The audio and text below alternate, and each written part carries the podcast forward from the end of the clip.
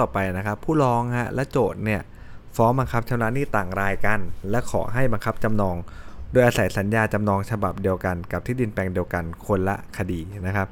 แม้ผู้ร้องและโจทย์จะเป็นบุคคลเดียวกัน แต่ผู้ร้องก็อยู่ในฐานะเจ้าหนี้จำนองอีกคดีหนึ่งนะฮะและเป็นเจ้าหนี้ต่างรายกับโจทย์ที่มีสิทธิ์ได้รับชำระหนี้เงินที่ขายหรือจำหน่าย ที่ดินจำนองที่เจ้าพนักงานบังคับคดียึดไว้นะครับ ตามมาตรา 289วรรคสองและเมื่อเป็นการจำนองนะฮะโดยหนังสือสัญญาฉบับเดียวกันนะฮะ บุตรสิทธิ์ของผู้ร้องและโจทย์ที่ได้รับชำระหนี้รวมกันไม่เกินวงเงินจำนอง แม้สิทธิ์ของผู้ร้องนะจะไม่ใช่สิทธิ์ที่จะขอเอาเงินที่ได้จากการขาย หรือจำหน่ายทรัพย์สิน จากลูกหนี้ตามคำพิพากษามาชำระแก่ตนก่อนโจทย์ในคดีนี้นะครับตามมาตรา 289วรรคหนึ่งแต่คำร้องของผู้ร้องเนี่ยหาใช้คำร้องขอรับชำระหนี้จำนองจากการขายทอดตลาดนะครับทรัพย์จำนองของจำเลยผู้เป็นลูกหนี้ตามคำพิพากษา โดยอาศัยอำนาจแห่งการจำนองตาม 289 ซึ่งผู้ร้องต้องยื่นคำร้องก่อนเอาทรัพย์สินนั้นขายทอดตลาดตาม 289วรรคสองนะฮะ แต่เป็นคำร้องขอให้บังคับเหนือทรัพย์ที่จำนองนั้นนะและเป็นคำร้องขอเฉลี่ยทรัพย์ ในฐานะผู้ร้องเป็นเจ้าหนี้ตามคำพิพากษาเช่นเดียวกับโจทย์เลยนะครับ จากการขายทอดตลาดทรัพย์ของจำเลยฮะผู้ร้องยื่นคำร้องดังกล่าวภายในกำหนดเวลาเวลาตาม 290วรรคสี่แล้ว จึงขอชำระหนี้จำนองตามคำพิพากษาตามยอมได้นะครับ เจ้าพนักงานบังคับคดีฮะดำเนินการบังคับคดีโดยยึดนะฮะแล้วก็ขายทอดตลาดทรัพย์จำนอง รวมทั้งรับเงินที่ได้จากการขายทอดตลาดไว้ เพื่อชำระหนี้ให้โจทย์นะฮะ ตามคำพิพากษาเป็นการกระทำในฐานะผู้แทนโจทย์ครับซึ่งเป็นเจ้าหนี้ตามคำพิพากษานะฮะตามวิแพ่งมาตรา 278 ถือได้ว่าเงินที่เจ้าพนักงาคดีเนี่ยได้รับจากการขายทอดตลาดนะในวันที่เจ้าพนักงานคดีขายทอดตลาดเนี่ยเป็นเงินที่โจทย์เขาได้รับชำระหนี้ตามคำพิพากษาแล้วนะโจทย์ก็มีสิทธิ์คิดดอกเบี้ยนะครับในหนี้จำนองเนี่ยถึงวันขายทอดตลาดเท่านั้น ส่วนที่เจ้าพนักงานคดีทำบัญชีส่วนเฉลี่ยล่าช้านะ นับแต่วันขายทอดตลาดเพราะมีผู้เข้าสู้ราคานะไม่ปรากฏว่าจำเลยเขามีส่วนเกี่ยวข้อง หรือมีส่วนทำให้ทำคิดทำบัญชีส่วนเฉลี่ยล่าช้าเนี่ยจำเลยก็ไม่ต้องรับผิดครับชำระดอกเบี้ยให้โจทย์หลังวันขายทอดตลาดนะการที่โจทย์โต้แย้งเกี่ยวกับการคำนวณดอกเบี้ยเนี่ยโจทย์ไม่จำต้องยื่นคำร้องต่อศาลภายใน 15 วันนะนับแต่วันทราบคำสั่งจากเจ้าพนักงานบังคับคดีนะเพราะไม่ใช่เรื่องของการที่เจ้าพนักงานบังคับคดีเนี่ยดำเนินการฝ่าฝืนบทบัญญัติการบังคับคดีตามคำพิพากษาหรือคำสั่ง แต่เป็นการวินิจฉัยว่าโจทย์มีสิทธิ์ได้รับ ชำระหนี้จากเงินที่ขายทอดตลาดเมื่อใดและจำนวนเท่าใดนะฮะก็เลยไม่ต้องด้วยมาตรา 296วรรค3นะครับ ข้อต่อไปนะฮะประเด็นกอไก่ครับ กรณีข้าวเปลือกครับ แม้ว่าตามประมวลกฎหมายนะวิธีพิจารณาความเอ่อความแพ่งนะมาตรา 288วรรคหนึ่งเนี่ยจะบอกให้เจ้าพนักงานคับดีเนี่ยต้องงดการขายทอดตลาด หรือจำหน่ายทรัพย์สินพิพาทนะฮะที่ยึดไว้นะครับเมื่อได้รับคำร้องขอให้ปล่อยทรัพย์ แต่ถ้าทรัพย์นั้นเป็นสังหาและเก็บไว้นานไม่ได้ครับศาลมีอำนาจจะสั่งให้เจ้าพนักงานบังคับคดีนี่ยขายทอดตลาดจำหน่ายได้โดยไม่ชักช้านะครับ ตาม 288วรรคสองนะฮะซึ่ง 288วรรคสามบัญญัติให้คำสั่งของศาลเป็นที่สุดนะฮะเมื่อศาลแพ่งมีคำสั่งให้ขายข้าวเปลือกพิพาทนะครับ โดยอาศัยอำนาจตามมาตรา 288วรรคสองอนุสองเนี่ยการที่นายฟ้านะครับออขอให้งดการบังคับคดีขายข้าวเปลือกพิพาทถ้ากิดขอให้ศาลแพ่งเนี่ยเพิกถอนคำสั่งถึงถึงที่สุดแล้วนะฮะ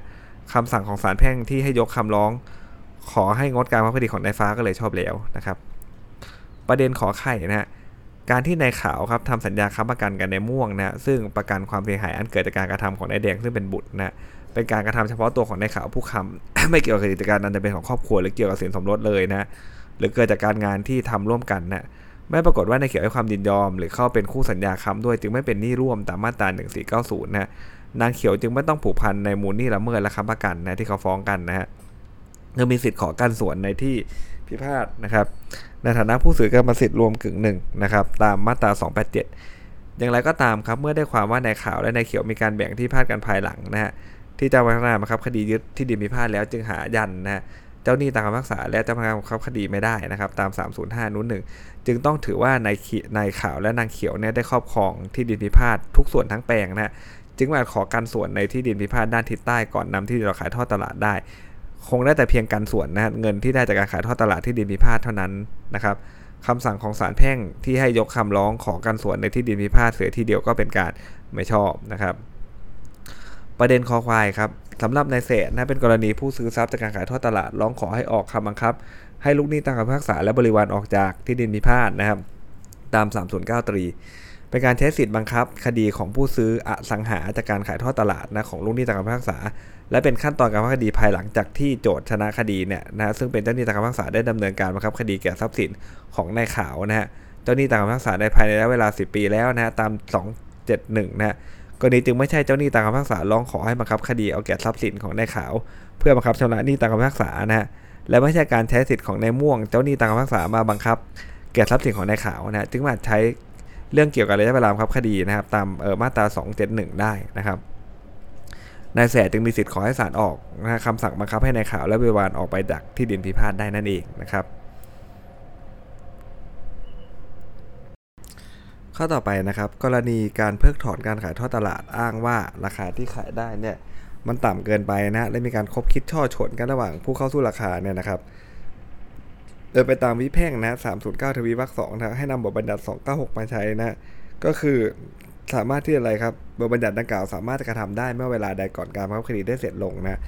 เมื่อจ้าพนักงานบังคับคดีขายตัดทอดตลาดที่ดินเนี่ยจำนองไว้นะครับ 10 มิถุนายนนะฮะและได้ทำบัญชีรับจ่ายนะโดยมาลงลายมือชื่อรับรองบัญชีรับจ่ายวันที่ 20 มิถุนาคดีการบังคับคดีก็เสร็จในวันดังกล่าวก็คือ 20 สิงหานะครับ 20 สิงหานะโทษทีนะครับนายมีเนี่ย ยื่นคำร้องขอให้เพิกถอนการขายทอดตลาดเมื่อวันที่ 30 ตุลานะก็ยื่นหลังจากที่การบังคับคดีได้เสร็จลงแล้วนะครับ ไม่ชอบด้วย 296วรรค4อนุ2นะ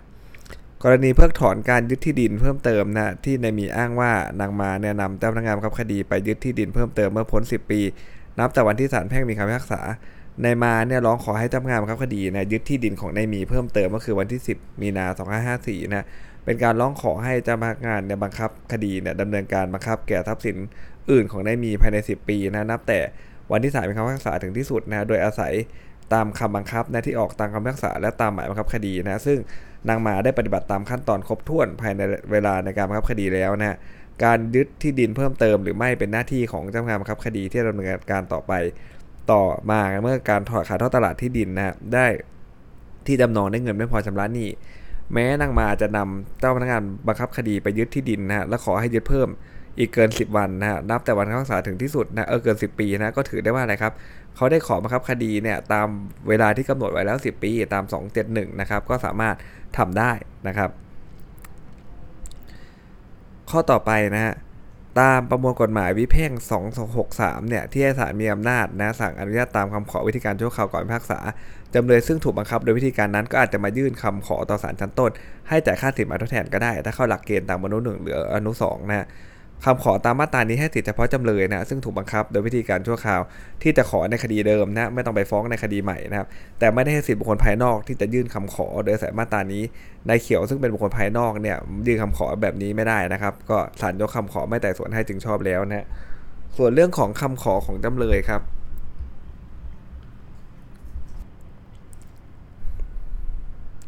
ส่วนคำขอของจำเลยครับ กรณีเป็นเรื่องโจทย์มีคำขอให้คุ้มครองชั่วคราว นะ254อนุ1นะแม้จำเลยจะมีสิทธิ์ยื่นขอต่อศาลชั้นต้น ขอให้ศาลเนี่ยนะมีคำสั่งให้โจทย์ชดใช้ค่าสินไหมทดแทน และคำขอของจำเลยข้อหลักเกณฑ์นะฮะตาม 263อนุ1ก็ตามนะแต่ว่าเรื่องนี้ต้องยื่นคำขอภายใน 30 วันนะฮะนับแต่ว่าศาลมีคำสั่งไอ้ศาลมีคำพิพากษานะฮะนะครับของศาลที่มีคำสั่งตามวิธีการชั่วคราวนะเรื่องนี้เนี่ยพ้นกำหนดดังกล่าวแล้วนะครับนะเขาเขามีคำพิพากษาตั้งแต่ 7 กรกฎามายื่น 14 สิงหานะช้าไปหน่อยนะครับ การที่ศาลยกคำขอไม่แต่ส่วนให้ก็จึงชอบแล้วเหมือนกันนะจำเลยกล่าวอ้างเหตุครับที่ศาลมีคำสั่งให้ใช้วิธีการชั่วคราวว่าเป็นการสั่งโดยผิดหลงนะครับเป็นความผิดของโจทย์ตาม 263อนุหนึ่งนะฮะบัญญัติว่าให้โจทย์เนี่ยจะต้องยอมรับผิดชดใช้ค่าเสียหายทดแทน เมื่อศาลตัดสินให้โจทย์เป็นฝ่ายแพ้คดีนะแต่ขณะที่จำเลยยื่นฟ้องแย้งเนี่ยนะครับศาลชั้นต้นยังไม่ได้มีคำพิพากษาเลย ทั้งยังไม่ได้แน่นอนเลยว่าจะตัดสินให้โจทย์เป็นฝ่ายแพ้คดีนะสิทธิเรียกร้องก็ยังไม่เกิดครับจำเลยไม่มีสิทธิ์ฟ้องร้องนะ ที่ศาลชั้นต้นเนี่ยสั่งมีคำสั่งไม่รับฟ้องแย้งของจำเลยก็จึงชอบแล้วนั่นเองนะครับ ข้อต่อไปครับแม้ว่านะคดีเนี่ยนะฮะแม้ศาลชั้นต้นเนี่ยมีคำสั่งให้ค่าทำริชาธรรมเนียมเป็นพับทำให้โจทย์ไม่ต้องรับผิดนะค่าริชาธรรมเนียมค่าใช้จ่ายแทนจำเลยนะ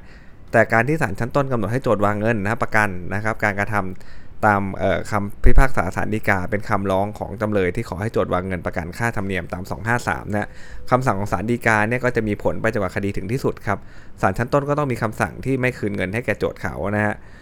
ประเด็นขอไข่ครับโจทย์และจำเลยเนี่ยตกลงกัน ขอให้ศาลเพิกถอนคำสั่ง เกี่ยวกับวิธีการชั่วคราวก่อนพิพากษานะครับ ตกลงกันนะ ให้ศาลเพิกถอนคำสั่งเกี่ยวกับวิธีการชั่วคราวก่อนก่อนก่อนพิพากษานะโดยจำเลยเสนอนะหนังสือค้ำประกันนะซึ่งเป็นของคนภายนอก ที่ยอมผูกพันเพื่อการชำระหนี้นะมีเงื่อนไขว่า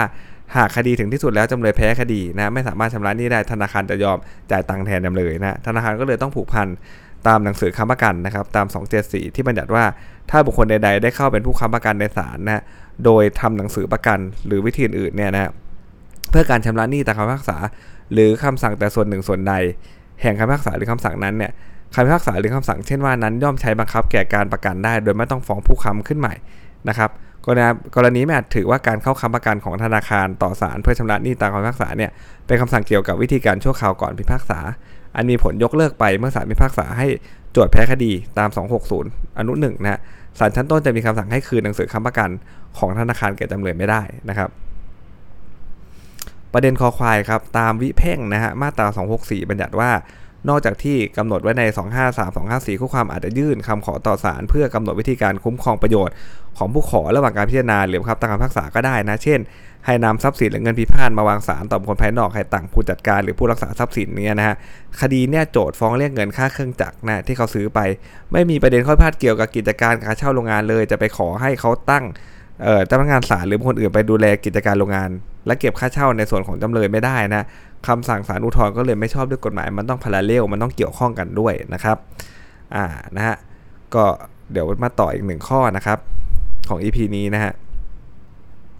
อ่าข้อสุดท้ายของ EP นี้แล้วครับการขอเฉลี่ยทรัพย์เนี่ยนะฮะจะต้องมีการยึดทรัพย์สินหรืออายัดสิทธิเรียกร้องไว้ เพื่อเอาชำระหนี้แก่เจ้าหนี้ตามคำพิพากษาตามมาตรา 326วรรคหนึ่งนะฮะ การที่จำเลยที่1เนี่ยเขานำเงินมาวางนะที่ศาลชั้นต้นเพื่อชำระหนี้เงินดังกล่าวไม่ได้เป็นผลมาจากการยึดหรืออายัดเขาเงินมาวางนะจึงไม่ใช่กรณีที่ผู้ขอเฉลี่ยทรัพย์ตาม 326เนี่ยนะครับนะอยู่มีอยู่ก่อนแล้วที่จะมีการวางเงินนะครับนายสมชายจึงไม่อาจขอเฉลี่ยทรัพย์10,000 บาทที่นำมาวางได้มันไม่ได้เกิดจากการยึดนะครับแล้วเขาก็ไม่ได้มายืนรอเฉลี่ยก่อนที่จะมีการเอามาวางนะฮะที่ศาลอนุญาตให้เข้าเฉลี่ยทรัพย์ก็เลยไม่ชอบนะ ส่วนเงิน5้าแสนสองนะฮะในสมุดเงินฝากที่วางไว้ต่อศาลเนี่ยเป็นการวางเงินเพื่อเป็นหลักประกันการทุเลาบังคับคดีนะฮะก็จะเป็นเรื่องของมาตรา 367 นะที่บัญญัติให้เจ้าหนี้ตามคำพิพากษาเนี่ยมีสิทธิ์จะร้องขอ ให้สั่งจ่ายเงินดังกล่าวจ่ายตนได้ครับเมื่อเงินดังกล่าวไม่ได้เป็นผลจากการยึดหรืออายัดอีกนั่นแหละนะครับหรือว่าได้มีการขอเข้าเฉลี่ยทรัพย์ก่อนมีการวางเงินดังกล่าวเนี่ยให้เข้าเฉลี่ยก็ไม่ชอบมันของผมนะ่ะคนอื่นมาเฉลี่ยได้ยังไงนะฮะมูลดันทวนประมาณนั้นนะครับ ประเด็นขอไข่ครับเมื่อการวางเงินที่ศาลชั้นต้นนะเพื่อมีการวางเงินเพื่อชำระหนี้ลูกหนี้ตามคำพิพากษาแล้วนะศาลชั้นต้นมีหน้าที่จะต้องดำเนินการให้เจ้าหนี้ทราบว่ามีเงินที่ลูกหนี้เนี่ยนำมาวางศาลนะเพื่อให้เจ้าหนี้เข้ามารับไปนะฮะเมื่อมีการแจ้งให้เจ้าหนี้ทราบแล้วนะหากเจ้าหนี้ไม่มารับเงินภายใน 5 ปี ก็ตกเป็นของแผ่นดินตาม 3 4 5 เลยนะแต่คดีเนี่ยหลังจากจำเลยที่ 2 วางเงินดังกล่าวนะฐานะต้นสั่งเพียงว่ารับลงบัญชีไว้ตามระเบียบนะไม่ได้ดำเนินการใดๆให้โจทย์นี่ยเขาทราบเลย ว่ามันมีเงินเอามาวางไว้แล้วนะ เงินที่เอามาวางจึงยังไม่เป็นเงินค้างจ่ายอยู่ที่ศาลชั้นต้นที่ต้องเรียกเอาภายใน 5 ปีตาม 3 4 5 นะ เงินดังกล่าวก็ยังไม่อะไรครับ เงินดังกล่าวก็ยังไม่ตกเป็นของแผ่นดินนะเมื่อโจทย์ขอรับเงินดังกล่าวเนี่ยนะโดยไม่มีเจ้าหนี้อื่นมาขอเฉลี่ยทรัพย์ตาม 326ศาลชั้นต้นก็ต้องสั่งจ่ายเงินดังกล่าวแก่โจทย์นะครับไม่ใช่เป็นความผิดของจำเลยที่2เพราะจำเลยที่ 2 ได้ปฏิบัติตามคำบังคับที่ออก โดยคำพิพากษาศาลครบถ้วนแล้วนะการที่โจทย์เนี่ยขอออกหมายบังคับคดีและศาลชั้นต้นออกหมาย ตั้งจำเลยบังคับคดีกับจำเลยที่2นั่นแหะเป็นการฝ่าฝืนต่อ 274 เขาจ่ายครบแล้วไปตั้งจำเลยบังคับคดีทำไมถูกไหมฮะคำสั่งศาลชั้นต้นที่ออกหมายบังคับคดีแก่จำเลยที่2ก็เลยไม่ชอบนั่นเองนะนะข้อบังคับคดีก็จะยากนิดนึงนะครับนะสำหรับวันนี้สวัสดีครับ